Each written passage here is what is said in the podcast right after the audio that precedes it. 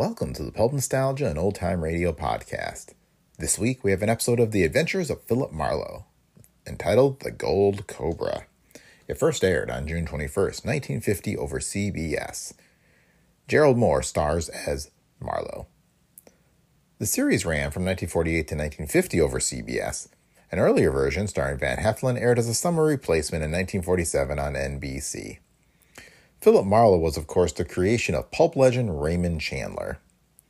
The detective was introduced in the 1939 novel The Big Sleep, although Chandler would use many of his earlier Black Mask short stories as source materials for his later Marlowe books. If you like pulp detective tales, check out our series Thrilling Detective Pulp Tales, featuring some of the best stories from the tattered pages of Thrilling Detective. All six books are available from Amazon or other bookstores, as well as at brickpicklemedia.com at a discounted price. That link is also in the show notes. This podcast is a Brick Pickle Media production. For more from Brick Pickle Media, visit our website at brickpicklemedia.com. There you can find a link to all of our books and our entire online store. And just a reminder that if you like the show, please leave feedback on Apple Podcasts, Spotify, or wherever you listen. And with that, on with the show. Get this and get it straight. Crime is a sucker's road, and those who travel it wind up in the gut of the prison of the grave. There's no other end, but they never learn. Wrigley's Spearmint Chewing Gum, the refreshing, delicious treat that gives you chewing enjoyment, presents for your listening enjoyment Raymond Chandler's most famous character in The Adventures of Philip Marlowe.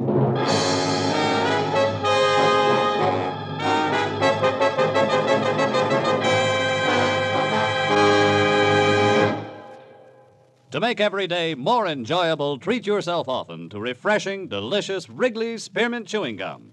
Here's a taste treat you can enjoy indoors, outdoors, at work, or at play.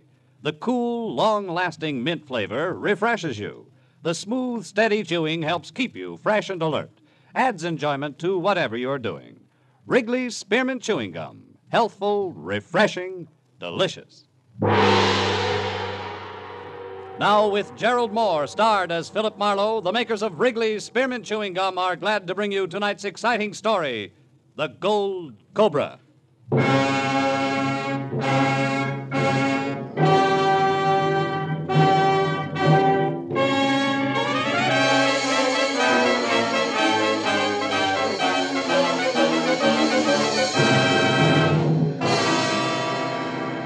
My mama done told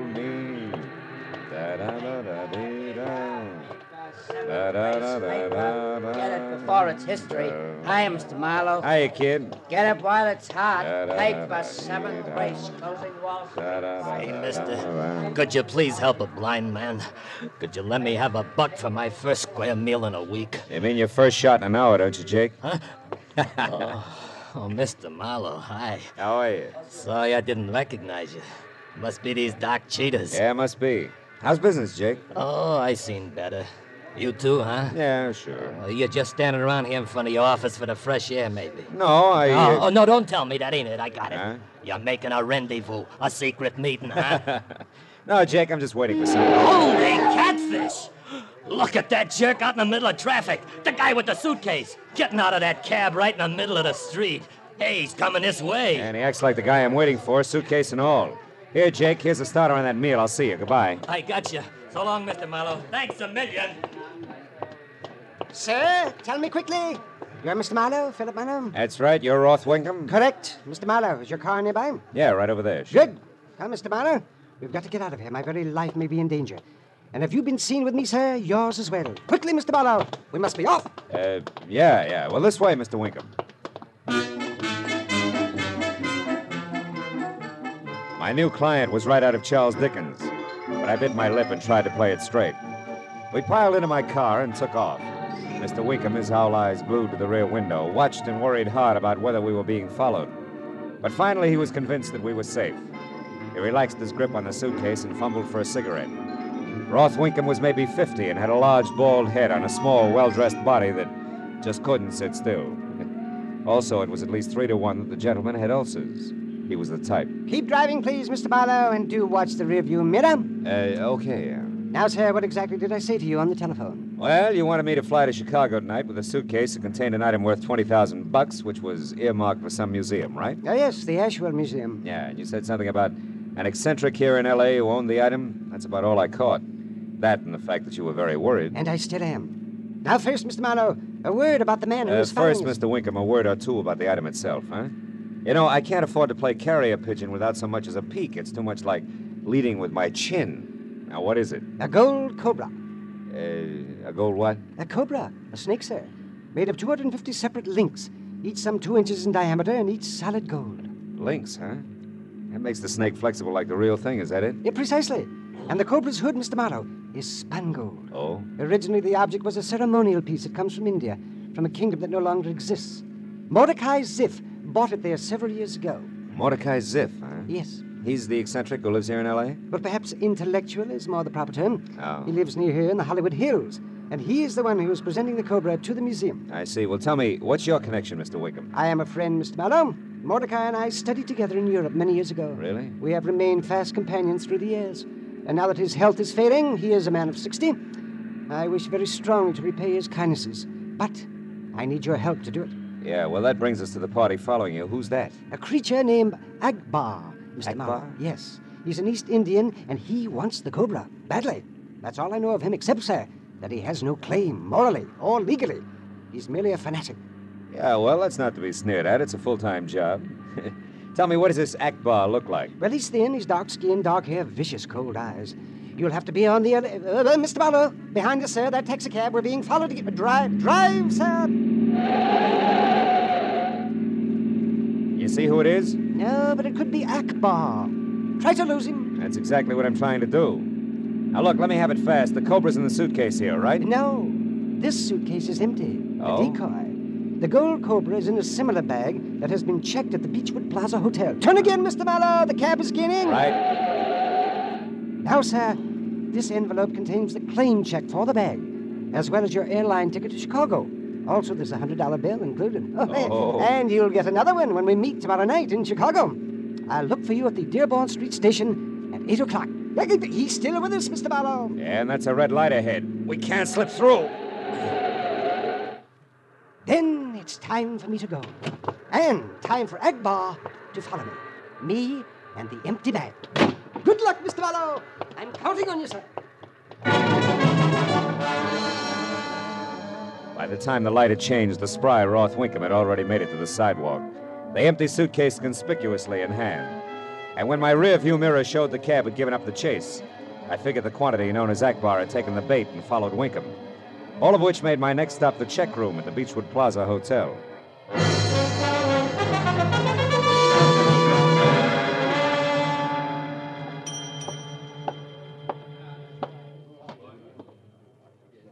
Yes, sir. What'll it. Well, hello. Can I be of some assistance, maybe?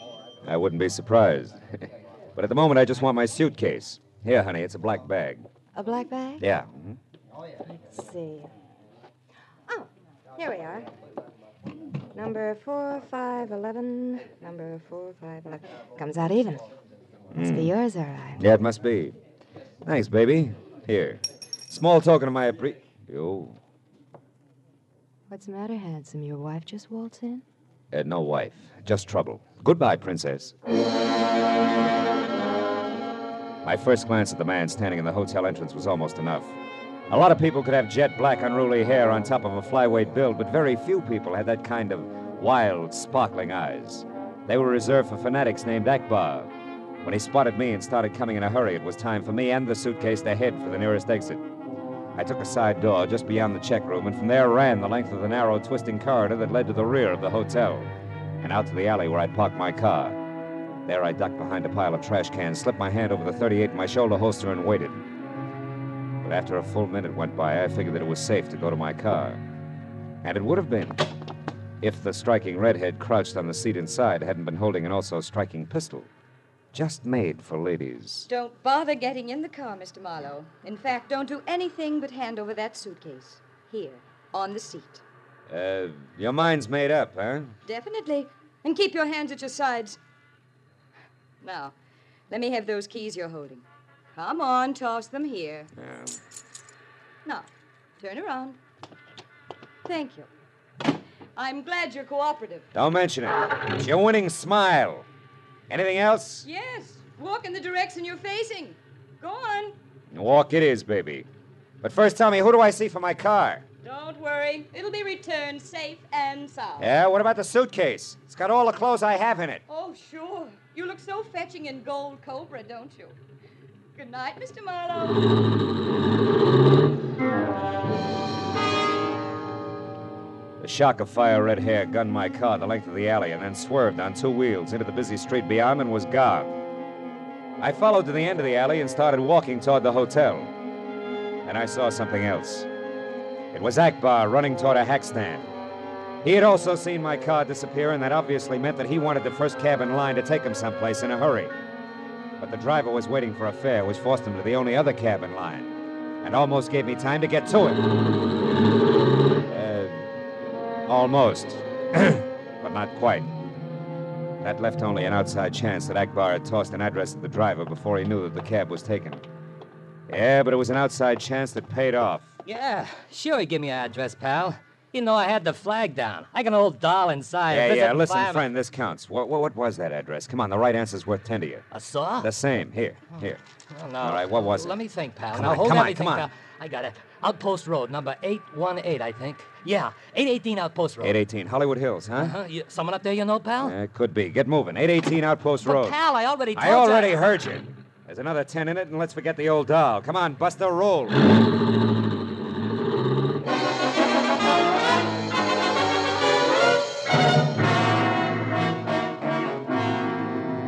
Well, pal, a corner mansion there is 800 outposts, so this next job must be it. Whew. Looks like the Taj Mahal joint. Yeah, that plus enough grounds to build a ballpark, grandstand included.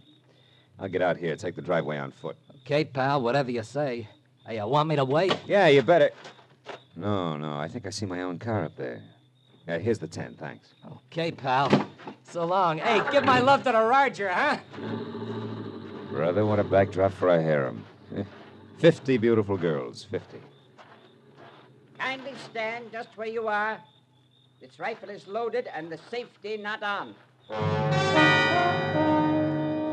It was hard to believe. At the top, a genuine African pith helmet, and under that, a pudgy, cherubic, smiling face with red roses for cheeks and dimples, an inch deep. And the rest fit, too. A round little body dressed in a khaki shirt, riding breeches, and polished leather boots. Happy of the seven dwarfs and jungle getup. But there the individualism ended, because, like everybody else I'd met tonight, his interest was in the cobra, exclusively.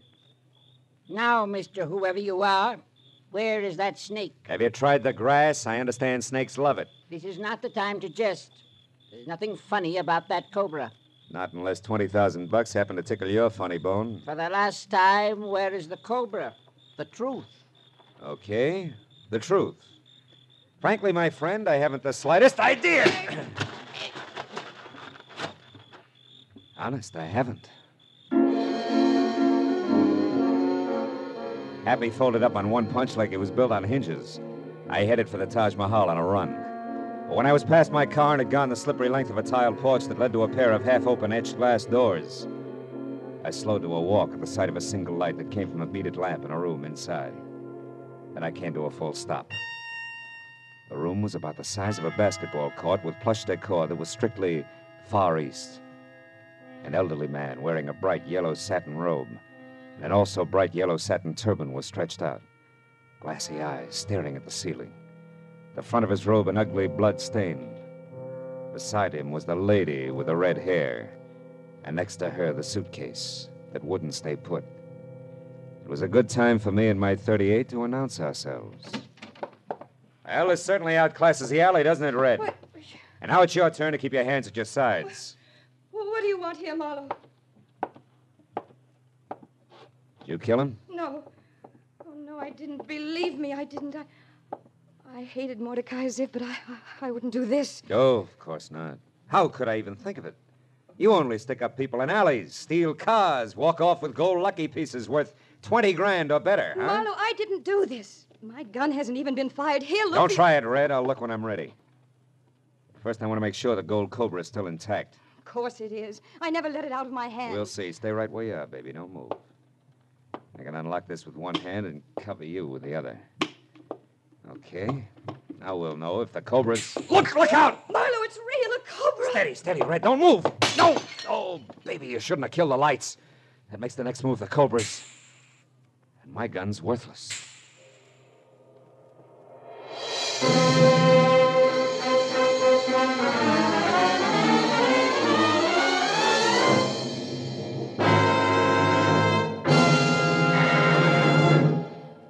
To make every day more enjoyable, treat yourself often to refreshing, delicious Wrigley's Spearmint Chewing Gum.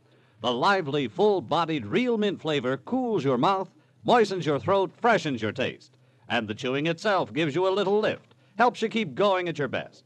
So, for real chewing enjoyment that's refreshing and long lasting, always keep Wrigley's Spearmint Chewing Gum handy. Healthful, delicious Wrigley's Spearmint Gum will make every day more enjoyable. Now, with our star Gerald Mohr, the second act of Philip Marlowe and tonight's exciting story, The Gold Cobra.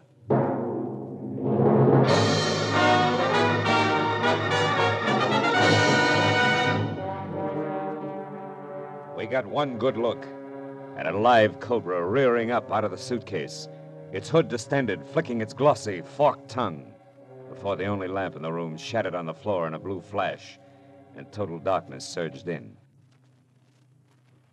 For an endless moment, there was silence, as soft and thick as black velvet. Then we heard it. The snake was moving. We listened to it crawl slowly out of the suitcase, ease itself across the table, and slither to the floor. Marlowe. Marlowe, it, it's coming toward us. Stand still, baby. Freeze. Don't move a muscle. I I can't do it, Marlowe. It's our only chance. Do you hear me? No matter what happens, don't move. Marlowe, I'm, I'm getting dizzy. I'm Hold afraid I'm going to pass. No, baby, out. hang on, hang on, I tell you. Now, Red, listen to me, listen to me. Talk. Start talking, don't stop. But talk softly. I, I. Who are you, Red? Tell me. What's your real name? Tell me, tell me. I, Abby, Abigail Seaburn. All right, who killed Ziff, Abby? I, Who was it? Come on, answer me, answer me. Keep talking. I don't know, Marlowe. I, I told you the truth. Why did you come here to Ziff's place? He swindled my Aunt Marcella out of all her money before she died. Yeah, go ahead. Money that was supposed to come to me. Swindler, how? He, he, he was a mentalist. Yeah. A Fake mind reader and fortune teller. He told her lies that made her keep giving him money until there was nothing left. Had a girl. Keep it up, baby, keep it up. Why did you take that suitcase away from me at the hotel? Answer me, Abby. Think. I- Come on. I spied on Ziff. I found out about the gold cobra. Yeah, go ahead. I knew if, if I once cut my hands on it, I could force Ziff to return the money he tricked my aunt out. Keep talking. Oh, my Lord, I, I can't. I can't stand it that awful Quiet, snake. quiet. Is it- Listen. There's someone in here. Yeah. Who's there? Who is it? No! No! Made it out the door. The cobra struck at him, Marlowe. Sounded like it was clear across the room from us. Now look, Abby. Abby, stay where you are. Don't move. I'm going to see if I can find a light switch on the wall behind us. Stand real still, Abby. You hear anything? No. Oh, hurry, Marlowe, please. Believe me, baby, I am. There ought to be a switch here someplace. There's got to be a switch. Yeah. Yeah, here it is. Thank heavens, light again. Where's that cobra? I don't see it, Marlowe. We'd better spot it. That thing's loaded with sudden death. It's not here, I tell you. It's gone, Marlowe. It's gone. Yeah, I guess you're right, for the time being. But in case it comes back, you better keep that gun handy. Where are you going? After the guy who beat it through that door. Right now, it pays to be ahead of the game. But not too far ahead, Abby. Do you understand? Oh, yes. At this point, mister, I'll do anything you say. All right, then wait here for me. And keep your eyes open wide. This cobra's not the only killer loose in this joint.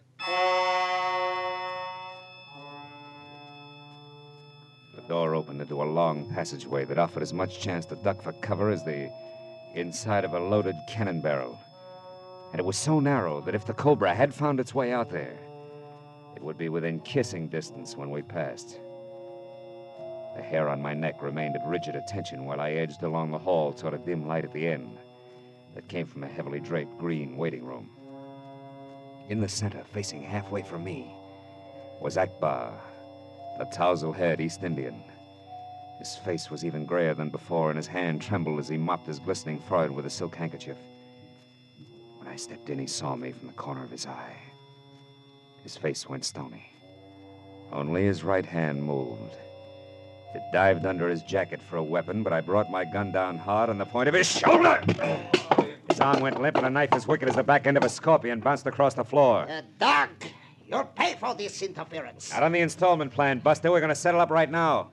How come the live cobra in the suitcase you're so anxious about? A fiendish trick. And in the dark, it almost caught you, didn't it? True, but fortune smiled and the cobra missed. Yeah, but fortune's a fickle lady, Buster. Come on, talk it up. Just what are you trying to promote? The return of this sacred gold cobra to its rightful place. The temple of my ancestors in India. The blasphemy perpetrated by Mordecai Ziff will end only in the restoration of the gold cobra. And I am prepared to do whatever I must do to accomplish this. Even to paying money for it. Or killing? Or killing. Death is transitory and therefore inconsequential. Well, the Homicide Bureau has other ideas, Elephant Boy. So maybe we better just. I hate to leave you alone, Akbar, but you're better off in the long run.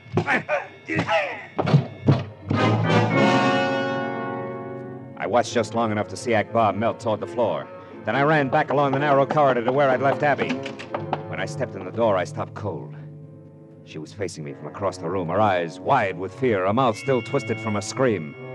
Directly behind her was an opening in what should have been a blank wall, and inside it, staring out with fixed, hypnotic eyes, was a coiled cobra.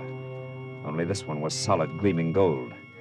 I started toward Abby, but I stopped again because there was a gun in my back. That's quite far enough, Marlowe. Roth Winkham. What is this? You aren't going to like it, Marlowe, not one bit. Give me your gun. Give it to me. Get it yourself. I wanted to warn you, Marlowe, but he said he'd shoot me. He took my gun, too. Come on, Winkham, why the switch? Believe me, Marlowe, when I hired you tonight, I expected a much less bizarre ending to all this. I intended you to be peacefully on your way to Chicago by now, with the gold cobra safely in tow. Still just a favor for a friend, huh? Not exactly. That part was a small lie. Mordecai Ziff was my partner. Your partner? Yes, my dear.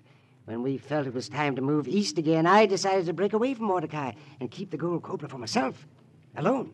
But I needed help. Because a fanatic named Akbar turned up who had his eye on the cobra, too? Get over into that empty corner, both of you. Go on, get over there. Move. Take it easy. No tricks with the pottery, Marlowe. You shoved him into Never it. mind. Leave that vase alone. Get back in the corner. So it was you who killed Ziff, huh? I hated him for every one of a million indignities I've suffered at his hands. As soon as I was sure you'd picked up the gold cobra, I came back here and I killed him.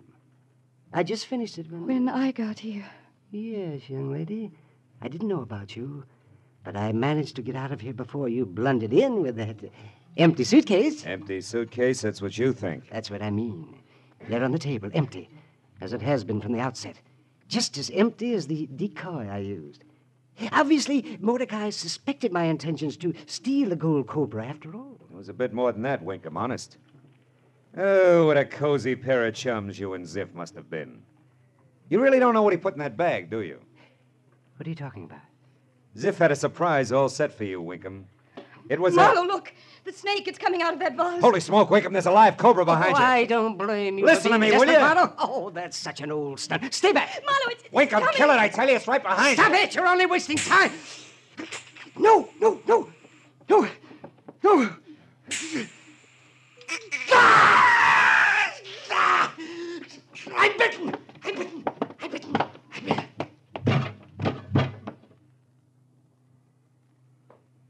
Oh, no. He's out, and it's no help, baby. That thing's still between us and his gun. Get behind me. Get behind me, back in the corner. Oh, Marlowe, we're trapped. We can't get past it. Get back, will you? Maybe I can throw my coat over it long enough. Hey, anybody here? What's the matter? Oh, it's the jerk in the pith helmet. Hey, you! Over here! What in the world's going on anyway? Get over here with that rifle, will you? Hurry! What's the meaning of all the. Birdie! Good heavens, my cobra. Kill it, will you? Shoot! Quiet. You're in a spot, folks. No fooling. She's got you within striking distance, so don't move. Just stand still. Very still. Come on, Birdie. Birdie, now, now. Come on. Take a look at the end of the rifle, Birdie. See the hole? That's it in the end. Fascinates you, doesn't it? Steady, folks, don't move. Keep looking at the little hole in the rifle, Birdie. That's right. Now back up, back up. That's the way. Into the sack, Birdie. Little more. Now put your head in like a good girl. Ah, that does it. Now we've got you safe and sound in the sack. Oh. Whoever you are, brother, you're a genius. Uh, Crumpler's the name, Otis Crumpler. Snakes are my business. The most amazing thing I've ever seen. Yes. The most amazing thing. Abby, Uh, Abby. Oh, oh, oh, why, why, she's fainted. Well, what's wrong? Was she bitten? Uh, no, no. But I know what she means. Look, if you don't mind, Crumpler, I think I'll. I'll sit down myself. Right here.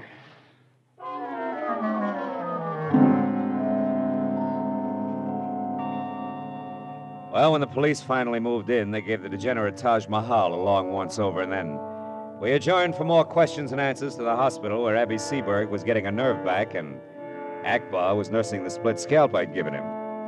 And while Otis Crumpler and I waited for the word downstairs in the coffee shop, Roth Winkham, my client, was busy dying of cobra venom, in spite of Crumpler's best efforts. Well, that's the way it is with cobras, Mr. Marlowe. Sometimes there's just nothing you can do. Sugar? Uh, no thanks, now. He had it coming, Otis. Oh, both of them did. Mordecai Ziff was a slimy sort, too. You know, he'd been snooping around my snake farm for several days. Oh? And then tonight, when Birdie turned up missing from her cage, I just knew that he was behind it some way. But I couldn't figure why anybody would to steal a cobra. You know what I mean?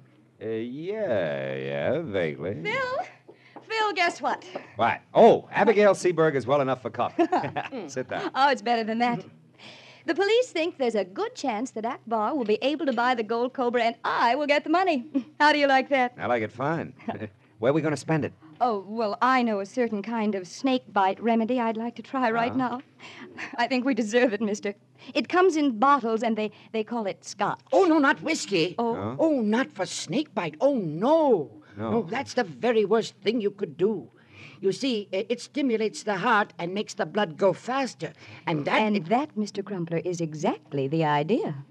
Come on, Phil.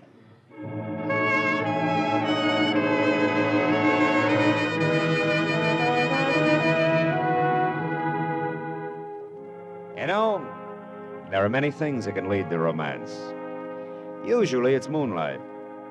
Sometimes it's a bit of a song. but who ever heard of a snake playing Cupid? Yeah, well, there was a snake in the Garden of Eden. Yeah, but come to think of it, he kicked up quite a fuss. Phil, Hmm? what are you thinking? Uh, snakes. What are you thinking? Apples.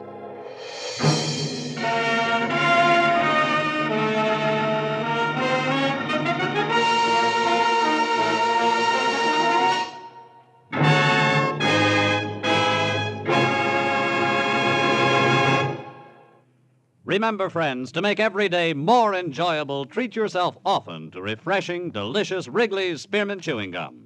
There's lots of cooling, real mint flavor in every stick, and chewing Wrigley Spearmint helps you keep feeling fresh and alert.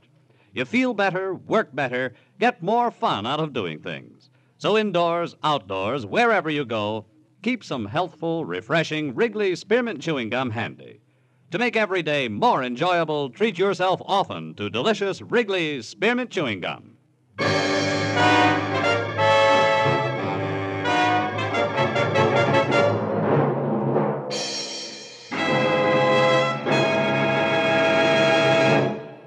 The Adventures of Philip Marlowe, presented by Wrigley's Spearmint Gum, bring you Raymond Chandler's most famous character and star, Gerald Mohr. Philip Marlowe is produced and directed by Norman Macdonnell and written for radio by Robert Mitchell and Gene Levitt. Featured in the cast were Howard McNear, Lynn Allen, Wilms Herbert, Lou Krugman, Bill Lally, and Michael Ann Barrett. The special music is composed and conducted by Richard Aurandt.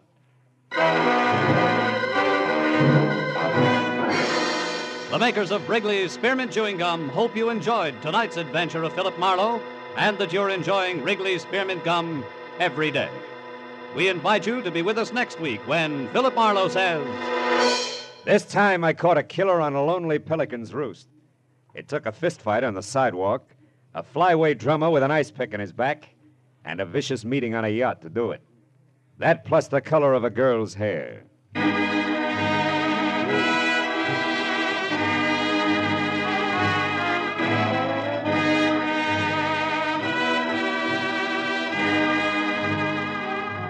This is Bob Stevenson speaking, and this is CBS, the Columbia Broadcasting System.